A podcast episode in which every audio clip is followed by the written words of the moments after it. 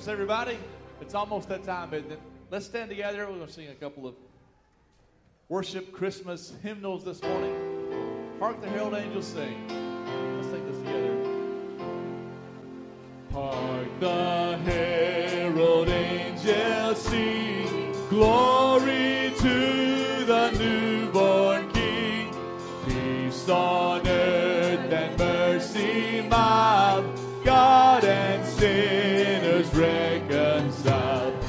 Joyful all ye nations rise. Join the triumph of the skies. With angelic hosts proclaim. Christ is born in Bethlehem. Hark the herald angels sing. Glory to the newborn King.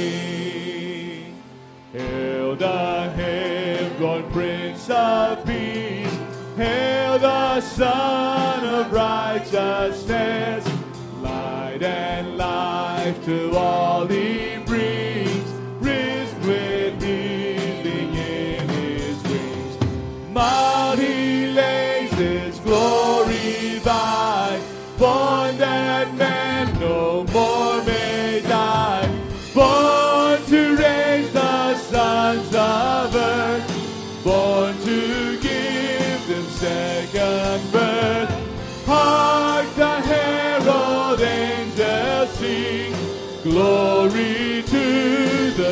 newborn King. Amen. Let's give him praise this morning.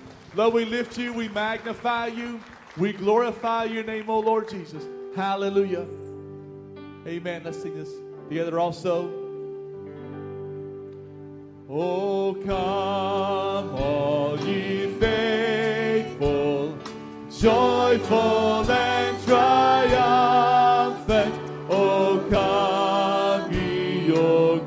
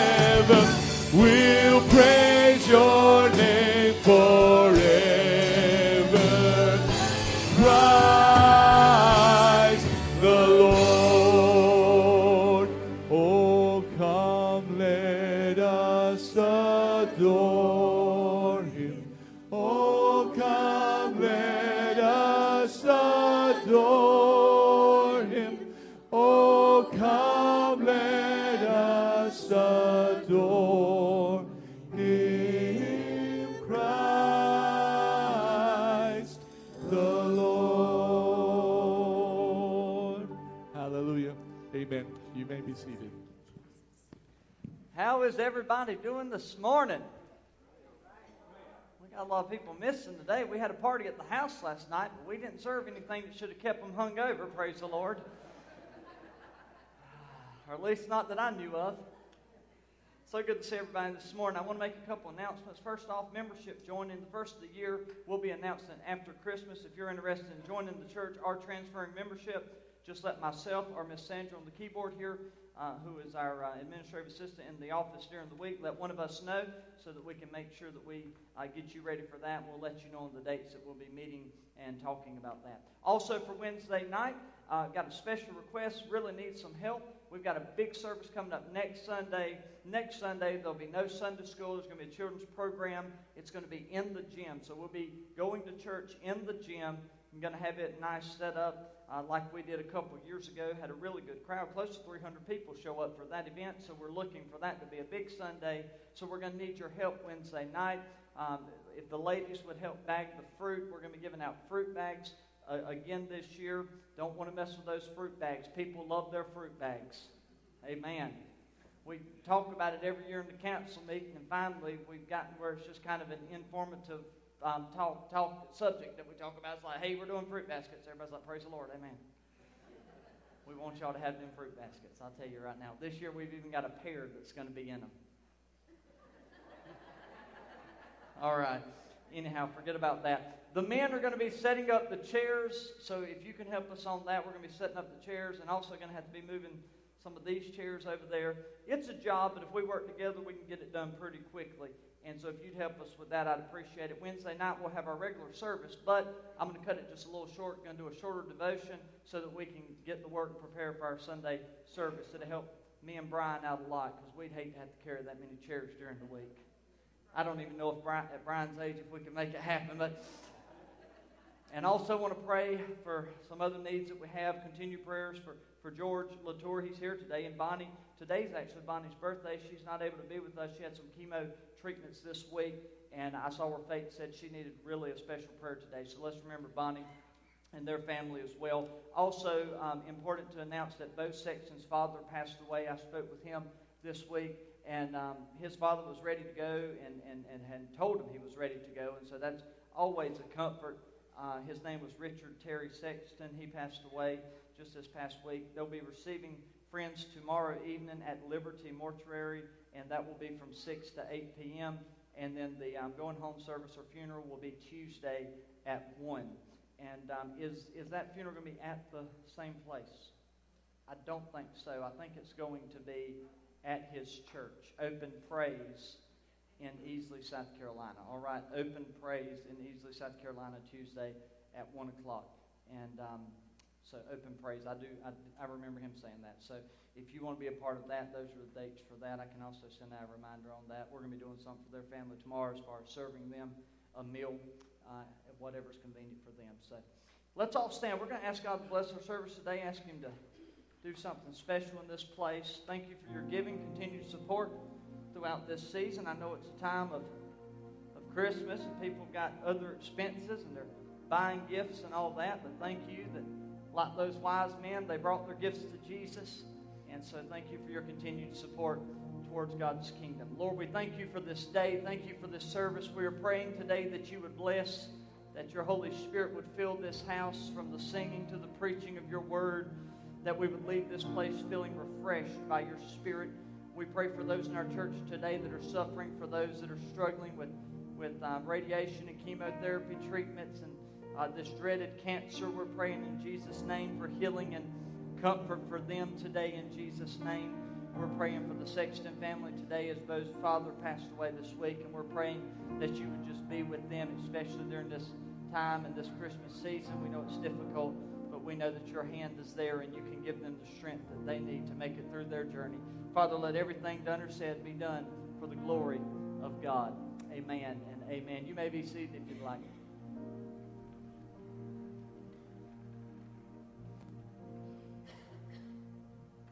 going to bless the Lord today?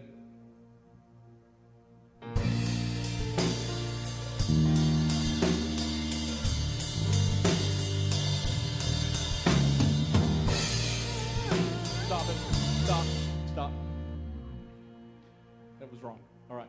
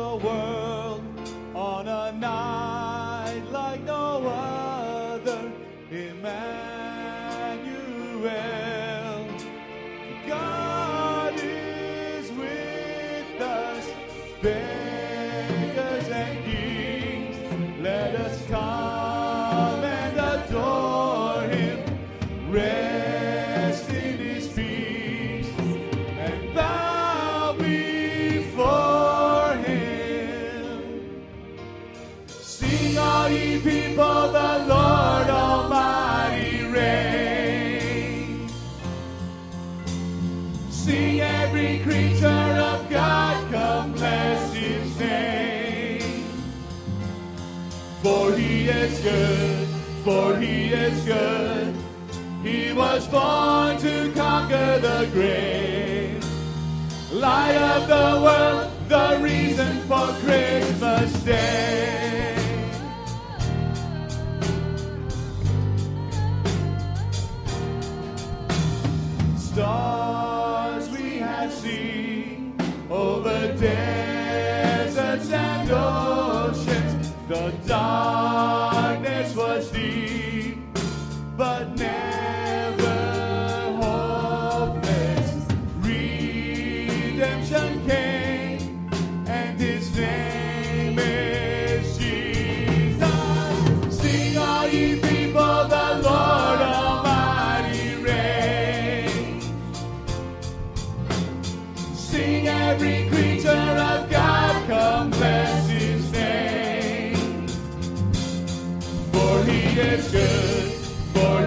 was good. He was born.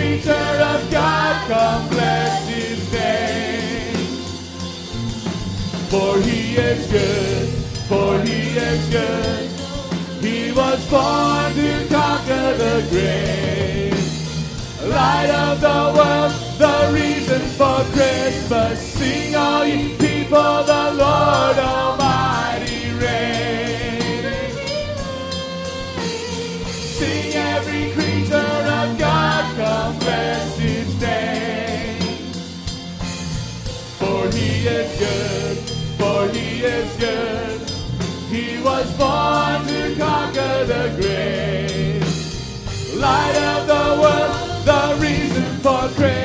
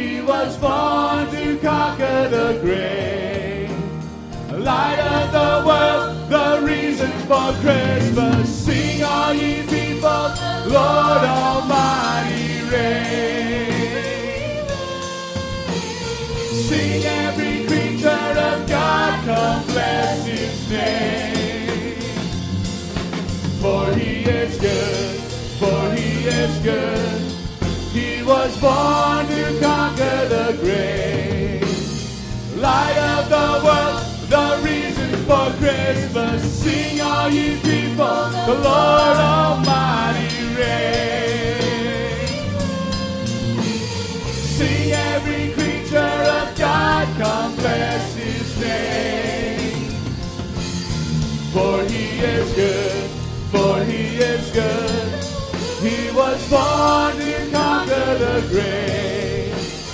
Light of the world, the reason for Christmas Day. Light of the world, the reason for Christmas Day.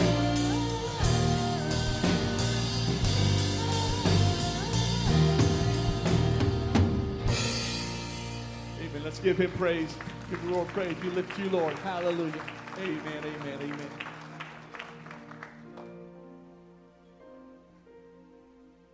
Wow, thank you guys. I enjoyed that. Give them a hand clap. That was a good song. Thank y'all. If you have your Bibles in the book of Matthew, chapter 1, verse 21 through verse 23, this is what I'll call my semi Christmas sermon. I'm not too big on going back just to the manger and all this. I want to go a little deeper than that. But I am going back to the words of when we see the advent of Christ, or the, the uh, first coming of Christ uh, as a babe in Matthew chapter 1. Let's go to verse 21. And she shall bring forth a son, and you shall call his name Jesus. I love the way it's in big letters there, big caps, putting the stress on this powerful name above every name. His name is Jesus, for he shall save his people from their sins. Let me tell you something there's no hope for the world, there's no hope for us except for in the name of Jesus. He is the only salvation for the world. Is everybody still with me? It doesn't matter. Politicians can't save me. Culture can't save me. A preacher can't save me. Jesus is his name, and he is the one that has come to save the world. Verse 22. So all this was done that it might be fulfilled, which was spoken by the Lord, and this is many, many years ago, even several thousand years before the birth of Christ, through the prophet, saying, Behold, the virgin shall be with child, and bear a son, and they shall call his name Emmanuel, which is translated God with us. And that's what I want to preach on today God with us. I was um, thinking of Psalm. I was reading yesterday in Psalm 48, I think it was verse 14, where David said it this way He said, This is our God forever and ever. He will be our guide even to death. That means He's going to lead us all the way. I was thinking about a tour guide. You know, I, I did a tour guide a while back, and um, and and it was a fishing tour guide, and, and normally tours guides get you where you need to be. Well, it was just an unfortunate day, or either I was bad luck. But that day, I didn't catch a single fish. There was like one fish, and that was the guy that was paying for the trip that caught the fish. I mean, if you're the tour guide, if somebody's going to catch a fish, it better be the guy that's paying you. It was just a bad day overall. Normally they catch 30, 40 fish. It was just a very, very bad day. But I thought about a tour guide. The job of the tour guide is to take you through a tour, right? So it doesn't matter if it's a historical um, a monument or, or, or museum or whatever you're going through and you're walking through it and there's this tour guide telling you, oh, this over here is that, and this over here, you take a bush, bush a, a bus tour of a town and you're driving through and he's like, all right, on this side you see this or you see that. A tour guide's main purpose is just to take you through the tour. But after the tour, what does the tour guide do? He leaves you. It's not his job to take you out to lunch. It's not his job to take you to your local hotel. It is his job just to guide you through the tour. But I love what David said. He said, When I think about Jesus and I think about God, let me tell you what he does. He's my tour guide. But he doesn't leave me, he doesn't forsake me. He's going to be my tour even till the day that I die. Somebody ought to thank God for that today. Great is the mystery of godliness. When I think about His godliness, His holiness, who He is, what makes Him God, when I begin to think about that, I've got to admit to you that it's a mystery to me because I can't seem to comprehend how great He is. I can't seem to comprehend with my finite human mind how great this God that I serve really is. I mean, I know what He's done, I know what the Bible says, I know how powerful He is, but when it comes to really just putting it in the words, Words just fail me. I can't even seem to put in the words how great this God is. And he, He's omnipotent, He's all powerful. There's nothing that He cannot do. And I've tried to understand that. I've tried to, to do it. But as David said, it is too wonderful for me to comprehend. I cannot even begin to imagine how great this God is. Great is the mystery of who He is. But even greater is the mystery that this God would come down to where I live. How many of you will be willing to go to work tomorrow, walk into the boss man's office, and demand a demotion? Anybody? I mean, you're going to walk in and say, I want less money. All right, you don't want you want less responsibility. No, I'm going to keep doing what I'm doing. I just want less money. Does that? I mean, I want a demotion. If anything, if you finally build up the gall to do it, you're going to go in there and say, hey, it's time for my promotion. Take me up. Don't bring me down. Nobody wants a demotion, and if they want a demotion, then something's wrong with them. You just don't go in there and say, give me less money for the job I'm doing. Jesus Christ took a demotion when he came down the earth. It wasn't a promotion for him. It was nothing to benefit him. When Jesus came to this earth to be with us, the only person that benefited was us. There was no benefit in it for him. A matter of fact, when Jesus came, the Bible said that he lived among men, which was a lower order of creation. For David has already told us that he made us a little lower than the angels. But yet he chose to come and dwell with us. Wow, thank you, Jesus. Thank you for being willing to leave all of heaven's glory and splendor and come down to earth to be with us. So God has made known to us that He is living among us even today. The whole of creation declares his wonder working glory and power. A matter of fact, I'll say it this way that when you walk outside today and you look at creation, when you see the tree, that's God. When you see the grass, that's God. When you feel the wind blowing in your face, that's God. When you hear a bird sing, that's God. This God of God. When you go to the lake and you get on the boat and you're riding down the lake, I mean, oh, this is so nice. I love it. That's God. When you go to the ocean and you put your chair just where the water won't touch you and you understand that God's got a line and it ain't coming any further than God says it can come. So that's God. In creation, you see this God with us. There is so much evidence in his creation that every man believes in some God. Little g, even. Watch. They may not recognize that God, the King of Kings, Lord of Lords, this creator of the universe as we see him, that God did it all. They may not recognize that. They may not testify to that. They may not admit that. But because of what he did in creation, everybody believes in something. So, so, so Egypt's like, all right, we see the sun. Man, this didn't just happen. Hmm. Praise the sun god. There goes the moon. So they made a moon god. The cow. We sure do love the milk that comes from the cow. And we love those ribeye steaks. We're going to make the cow god. Even though they're not recognizing the true creator, they're recognizing there's a God at work. Something's happening. You know, one of the dumbest theories that I ever heard, and I don't know how to say it any more blunt, the dumbest theory I ever heard was the Big Bang Theory. And what that ideology was, was that there's an atom and there's a nucleus, and all of a sudden it explodes. And when it explodes, bam, here it is. The Big Bang. Bang! And all of a sudden we got trees, we got grass. Well, that's dumb. And if you believe that, all right, I'm just going to tell you something. You need Jesus to help you today.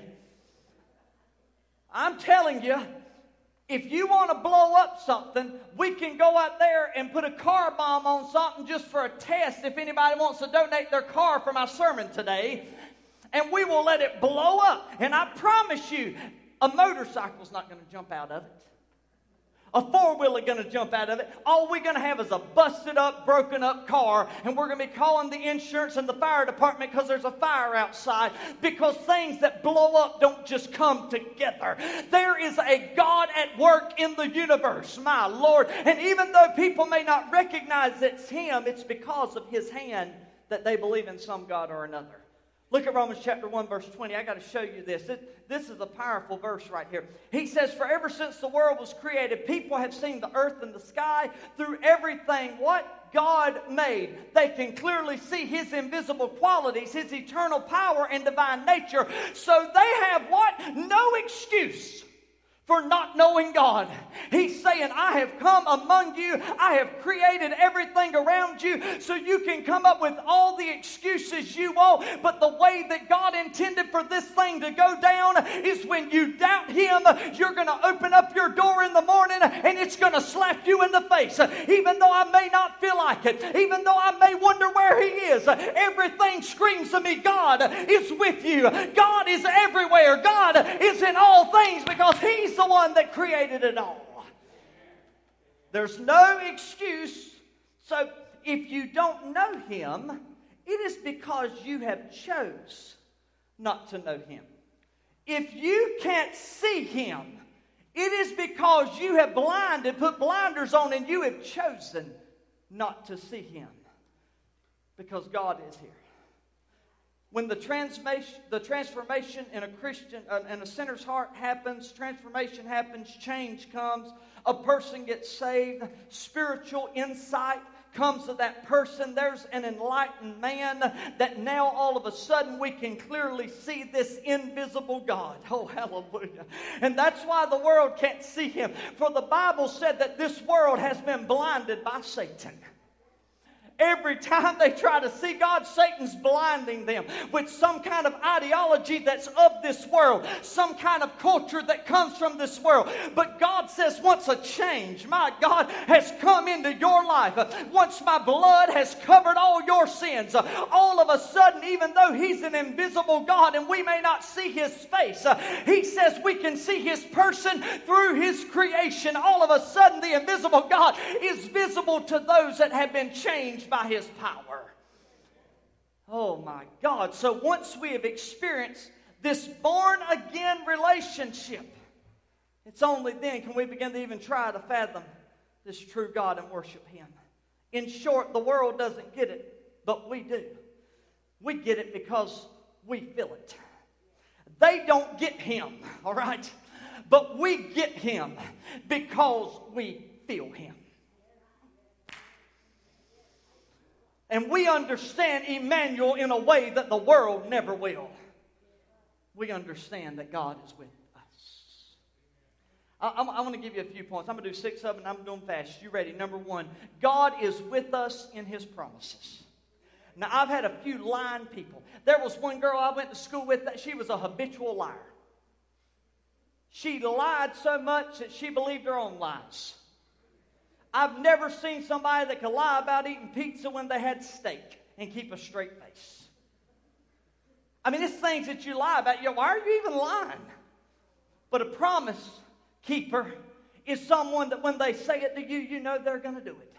If I tell Scott right now, and I'm not saying this, Scott, after church, I'm going to give you a $20 bill. Again, I said I didn't say that, all right? This isn't real. I'm just giving an example. But if I tell this guy over here, I'm giving you $20 after church, if he believes I'm a man of God, then he just say he's a promise keeper. He made a promise, and I know after church you can come to me and say, Where's my 20? I'm not hearing it. If I make a promise, what am I supposed to do? I'm supposed to keep that promise. But there's even times, even to our best intentions, that we make promises that we can't keep. I ain't gonna let nothing happen to you. And sometimes it's beyond our, we can't stop.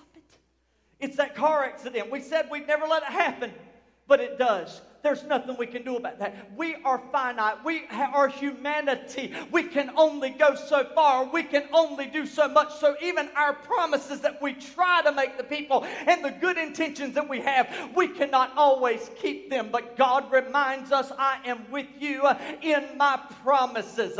It's Joshua chapter 1. He's over here in a corner. He's getting discouraged. The man of God, the greatest leader they've ever had, after he died, they literally built a shrine to Moses. This is the man. This is their pastor. This is their leader. And all of a sudden, God says to a little guy named Joshua, You are about to be the next prophet. You are about to be the next leader. You are the next pastor. To which he says, God, there's no way that I can come behind Moses. I mean, this guy's been leading for 40 years. Who's going to listen to anything I say? I mean, he's the man. I mean, they're not good. They're going to say that's not the way Moses did it, and that's not what Moses would have said. And if Moses were here and God said, wait a minute, Joshua, I need to give you a promise today, and I'm going to keep it till the day you die. He said, as I was with Moses, so I'm going to be with you. Now get up from the ground mourning and crying, and you get out there and do the will of God and lead my people like I've called you to do because I've made a promise to you. I'm with you. Watch this. I am with you always. This is God's promise to us, even to the end of the world. He's our tour guide, even to death. I'm with you always. But it's not according to sight, because sometimes we can't see it, right? We can't always see God. Let's be honest. And we can't. We can't always see God in our situation. We can't always see God working it out for our children. We can't always see God working out in the marriage. We can't always see God working out church issues. We just can't always see it. It's like Job said. He said, I've been looking to my left, I can't find you. I've looked to my right, I cannot find you. I've been looking up, I've been looking down, I'm looking forward, I'm looking behind. I have looked everywhere for you, and I do not see you but you know the path that I take. And when this thing is over, I'm going to come out like purest gold.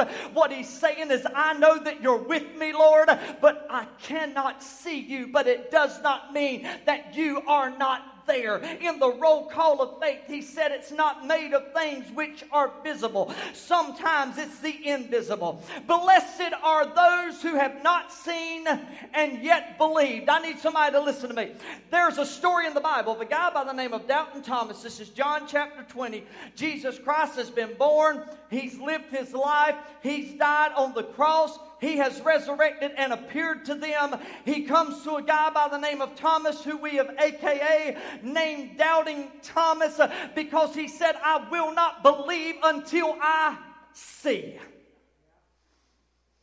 If God is really with me, then He's going to have to show me.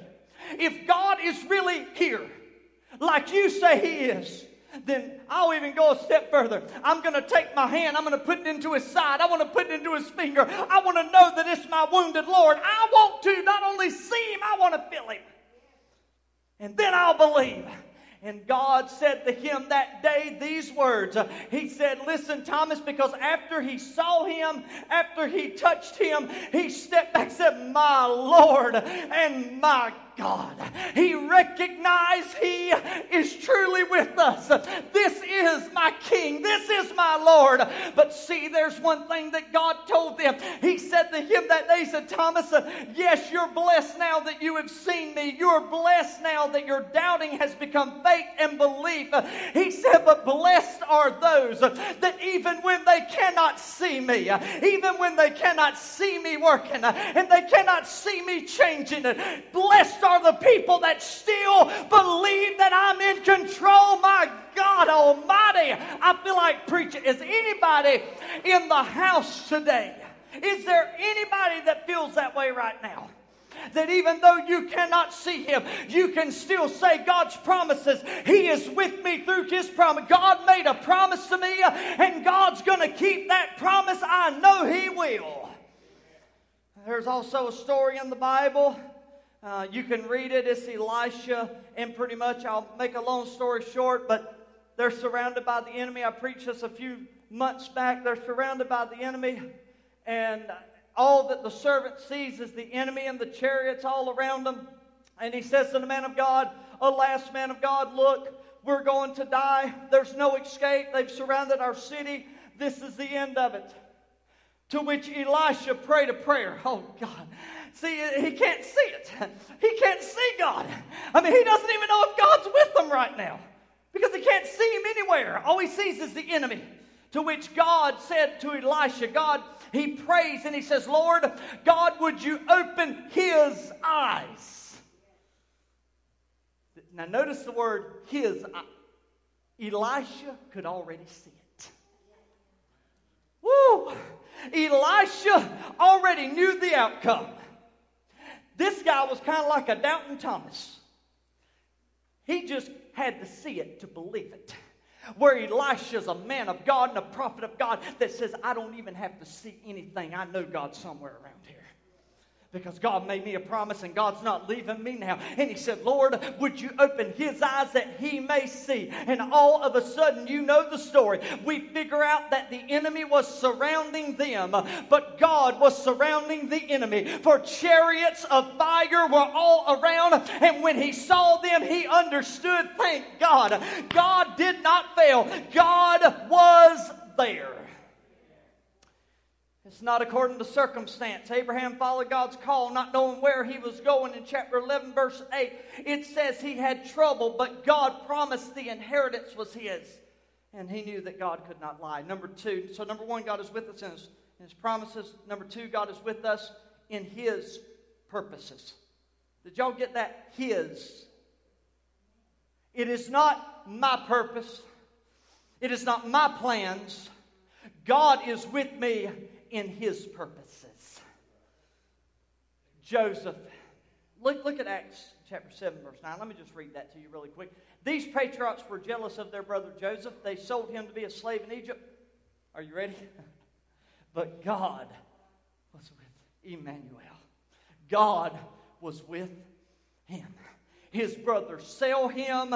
They leave him out there in a pit to die. I mean, they feel that this guy, they don't even care at this point what happens to him until they figure out they can make a little money off of him. They're like, why do we leave him here and let him die? Let's pull him out. Let's sell him. He goes, he's accused of rape, the Potiphar's wife. He goes to the prison. There's a butler, there's a baker. I mean, all of this is God's purpose. God is with him in the prison. God is with him everywhere. A matter of fact, the Bible says here that when he was sold into slavery, God was with him. When he went in the Potiphar's house, God was with him. Because the Bible said that when Joseph got there, everything Potiphar had started prospering. Woo! It don't matter where you go, God is with you in his purposes, Joseph.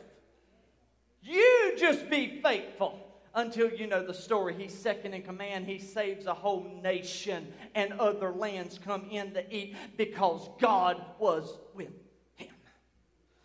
Moses saw this invisible God in Hebrews 11 24 through 27. The Bible said he chooses to live with God's people rather than the joy, the pleasures of sin for a season, seeing him who is invisible. He could see what other people could not see. And even Moses had the trust that God was with him in his purposes. He ends up in a basket. He stands before a burning bush.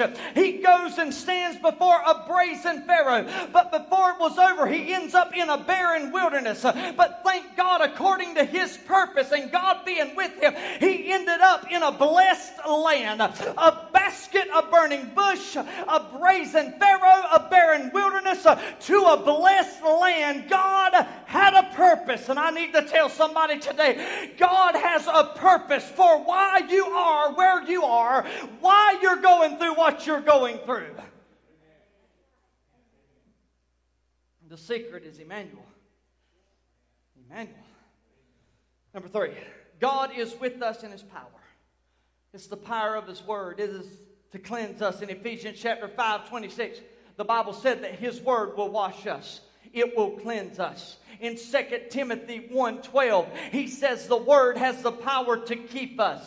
The Bible says in 2 Timothy 1:12 that Paul, he is in prison, all right? And he is down there, he's oftentimes in prison. But as he's writing, he said, The Lord, he is able to keep me until the end. In, in Jude, verse 24 of chapter 1, that's all Jude is, is one chapter. So in verse 24, he said, He will keep me from falling. The power of his word. The power of his word is also to conquer. Hebrews 4:12 for the word of God is powerful. It is alive and powerful. How many of you know the word is alive? That is why it is so powerful. I'm going to say that again. I said the word is alive. That is why it is so powerful. Because the Bible said it's sharper than the sharpest two edged sword, cut between soul and spirit, joint and marrow. It exposes our innermost thoughts and desires. It brings uh, the Word of God has the power to bring us under conviction, but it leads us to being a conqueror over the evil one, a conqueror over our addictions, a conqueror over sin. It is all through the power of His Word. Also, the person of His Son, Jesus Christ for Matthew 123. He said that Jesus was going to come down just like we celebrate this time of year. His name is going to be Emmanuel. It is God with us. He's going to bring a power like none other. He is going to bring a power that now everyone that has been bound in what we'll call a purgatory, everybody that has been but, but between heaven and hell, and they're kind of dangling, and they're just in a place that they don't know, and there's this great gulf that's in between them, and all of a sudden there's a father Abraham, and he's holding Lazarus in his bosom. They're in this place, but all of a sudden, when Jesus Christ, the person of Jesus Christ came, there was a change that happened. For when Jesus Christ died on that cross, everybody that had been bound and dangling in between was released from their captivity, released from their sins because of the precious blood, oh my God Almighty, of Jesus Christ. Don't you tell me the Word became flesh and the Word dwelt among us as the only begotten Son of God. Don't tell me that's not powerful. God's with us in His power. He's with us in the presence of the Holy Ghost, the Holy Spirit. John 14, 16, this is the promise that he gave his people as he was leaving. He's getting ready to leave. He said, I will ask the Father, and he will give you another advocate or comforter who will what? Who will never leave you. The power of the Holy Ghost is with us. Woo! You can be discouraged if you want to. Be discouraged. I got the Holy Ghost. You can walk around defeated if you want to. That's fine. I've got the power of the Holy Ghost inside. What I'm telling you is there is nothing this world can do to bind what is inside of me. There is nothing the world can do to silence the voice that is coming from within me because where it's coming from is something greater than I. It is God with me through the power of the Holy Ghost. I'm telling you, I'm glad for the Holy Ghost. All right, all right. Hurry up, Pastor, I will. Number four. God is with us in His presence. Isn't it good to know today that God is filling this house right now? I mean, can y'all imagine that? God has come to be in this service today. That's why I can't understand why people are so frivolous when it comes to coming to church. I can't understand it. I can't. I can't understand how people do not think church is a priority. I can't get that. I can't. I mean, I mean, maybe it's my mama's fault. All right, she's dead and gone. I, I can't. I can blame her in heaven, I guess, but I can't blame her on earth. It's her fault. She did it to me. It's her fault. She taught me church was priority. Shame on her, right? She taught me you go to church, boy, when the doors are open, bless God. That's right, that was Monday night revival. That was Tuesday night revival. You go to church. I sure am tired and I got homework. It doesn't matter. You're going to church. But my stomach's hurting, and Dad said I could stay home. Take some Pepto Bismol, trust Jesus, we going to church. I mean, what has happened that has caused us to lose a respect for God's house. What God, because see, this is what I understand. The thing that I see, this is not just a building that I gather in. This is not just a building that I come to say a few things to you folks and turn you loose and let you go. When I come to this building, this is the house of the Lord. I'm not coming to see you. I may preach to you. I'm going to shake your hand today, say it's good to see you, but I am not coming your main priority or prerogative to see you and to visit with you. I am coming to this house because of the God that is with us in this house. That is the reason I'm here today. Because if He's not here, all we've got is a group of people in a church that are going through the motions. We need more than that. Emmanuel deserves more than that. God deserves more than that. He is with us. So, how can we not hold it as a priority to be in His house? I'm not going to charge y'all for that. It wasn't even in my notes. He is with us in times of trial. Abraham's tested. He was willing to sacrifice his own son Isaac, but thank God that God's presence showed up in that moment and stopped him from putting the knife in his stomach because he was there and he said, No, I just wanted to make sure you were going to be faithful. In 1 Peter 4:12, he said there's fiery trials that are going to come your way and they're going to test you. The devil is going to throw some darts at you. In 1 Peter 4:12, he said it this way. He said, Don't be surprised when the fiery darts come your way as some strange thing is happening to you. That's what the devil does. That's what life does. But knowing that He is with me in times of trial is all I need. He is with me in times of tragedy. For in Hebrews chapter 11, the roll call of faith, verse 36 through 40, there were some of these people that lived a good life. Whenever Jesus was talking to his 12 disciples, you remember the story, and he told them that night, he made a prophecy, and he says to them that all of you in this room, you're going to die. You're going to be martyred. You're going to be taken out just like they're taking me out. They're going to take you out except one, and that is the one that's laying on his breast. His name is John. We know him as John the Revelator. God had something special for him to write to us, and that was an end day apocalyptic book that he writes in Revelation 22 chapters, and he writes it to us and gives it to us, and that's our end times guide that we go by nowadays. I'm telling somebody, but God said that day, He said, You are going to die. But in Hebrews 11, in the roll call of faith, there are some of these guys that they just lived a good old age and they died. But in verse 36 through 40, he begins to tell us that there's some tragedy tragedies that hit the church because some of them were thrown the lions and the lions ate them. Some of them were torn asunder as they were tied between horses, and one went that way and another went that way, and they would split them in two. There was others like Isaiah that were sown with the saw asunder. He goes on through there and says, These people, they died. But look at what he said. I love it. He said, All of them died in the faith. Woo! Every one of them that died, they died knowing that God was standing right beside them. He is with us in trial, in tragedy. He is with us in tribulation. For the Bible says, Isaiah 43, I want to read this to you. It's too good not to. But now, O Jacob, verse 1, let's go to it. Chapter 43 of Isaiah, there it is. But now, O Jacob, listen to the Lord who created you. O Israel, the one who formed you, says, Do not be afraid, for I have ransomed you. What's this? I have called you by name. Don't tell me God doesn't know who you are. He said, You are mine. Verse 2. When you go through deep waters, guess what? I will be with you, Emmanuel. When you go through the rivers of difficulty, you will not drown. Why? I am with you. When you walk through the fire of oppression, you will not be burned up. Look at this. The flames will not consume you. Polycarp got killed, 81 years old, he's out there, or these 81 years I've served Lord, he's an old man. But Polycarp, whenever they went to put him on that stake, and they said, You're going to recant that you even knew Christ, this and that and the other, and I could tell you the whole story, but for time's sake, I don't have the time to do so.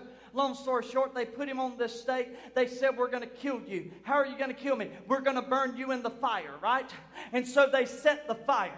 But the fire, history tells us from people that were there that wrote eyewitnesses, and it has been passed down to us from ages in the scrolls and manuscripts to where they wrote down on paper and said the fire did not kill Polycarp. Said the fire came around him, but it would not consume him. Man, you talk about bringing it to life. The flames will not consume you, Polycarp. And then they took a stake, a spear. That's what killed him because they pierced it through his heart. And the Bible, or the, the story goes that the water and the blood gush out. And when it comes out, it extinguishes the fire around them. It was not the fire that killed him, it was the spear. At the end of the day, what I want you to know is this about Polycarp. They said the whole time that old man was there, he was praising God and testifying, He's never done me nothing but good. There's one thing for sure when Polycarp died, if they knew nothing else, everybody knew that God had come on the scene and that God was standing right there as the fire was coming around them. It's like the three Hebrew boys uh, when the king looked over and he said, My God, did we not throw three men in the fire? And he said, Yeah, we threw three. Well, there's a fourth man in there, and it looks like it is the son of all. What is it? It is Emmanuel. It is God with us in the middle. I wish somebody'd help me preach today. It is God in the fire. Woo! Man, I feel like an old holiness preacher again. Bless God. I'm getting stirred up in my spirit. Number five, God is with us in the present. Right now, God is with you. For you that feel like He isn't, wrong. He's with you, and He is with you right here, right now. I don't care what you're going through. I don't care the reports that have been given to you. God is with you, and He is with you in the present, right here, right now. He is a helping hand. For the Bible said in Psalm 46, He's a very present help in our time of trouble. Even when we cannot see but one set of footprints, the story went. God said, That is when I'm carrying you, I'm helping you, and I'm helping you now. He is a providing hand. For Philippians 4:19, the promise He made in the present, My God shall supply all of your needs according to his riches and glory by Christ Jesus. Now, watch this. Somebody said, But you understand. I don't have what I need right now. I've been praying about this thing, right? If God's with me now, then why ain't God gave it to me now? Well, I want to tell you something. My boy does, he's been doing school lately, and it's been about these all these tenses. How many of you knew there was a past participle? Well, I really feel smart right now. Did I pronounce it wrong? Then I feel really dumb right now. Past participle. Excuse me, teacher. All right. Used to, all we ever knew was present, past, future. And what I do remember, and I hope I'm right, in future it was will have, shall have. And what God says to us in the scripture, my God shall supply. So, what that means to the person in the present that doesn't feel like God is with them, what it means is even if he hasn't answered it yet, he shall supply. It means the answer is already on the way. Number three, protecting hand. The Bible says, For he that dwells under the shadow of the Almighty, God will protect him. He will cover him with his feathers. Under his wings shalt thou trust. He's a protecting God from the enemy. He's a Psalm 91 God that says, He who dwells in this secret place is going to continually abide under his shadow. He's a Daniel 6:22 God that says in the lion's den, "My God has sent an angel and has shut the lion's mouth." He's with you now. And I'm going to leave you with this one, Sandra. Go play. Number six, in closing, God is with us in the future. He is with us in His home. For the Bible says in John 14, let not your hearts be troubled. For if you believe in God, then believe also in me. For in my Father's house are many mansions. If it were not so, I would have told you. I'm going to prepare this place for you. If I go, I will come again and I will receive you to myself, that where I am, where Emmanuel is, there you will be also. So, even after this thing's said and done, I'm going to be at home with him. Emmanuel's still with me. God is still there. Not only this, but in his city, New Jerusalem, Revelation 21, for he said, I, John, saw the holy city coming down, New Jerusalem. And I heard a voice that said, The tabernacle of God is with men.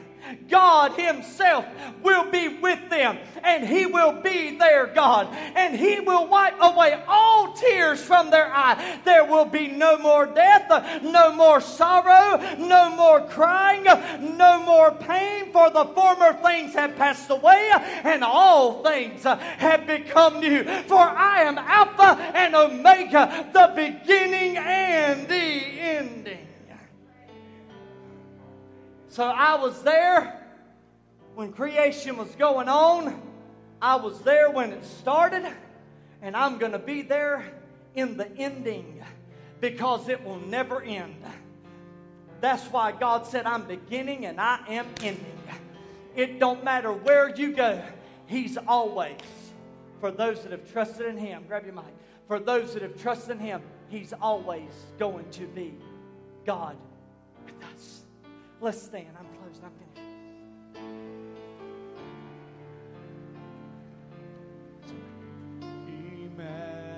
Emmanuel. Sing this song with me. Emmanuel. Emmanuel.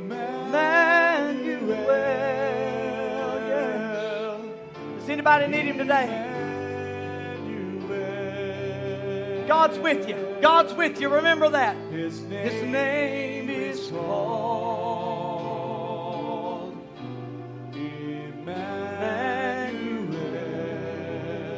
God with us. Oh, He's God with us. Revealed in us. His name is called Emmanuel. Let's sing that one more time. One more time before we close. Oh, He is Emmanuel.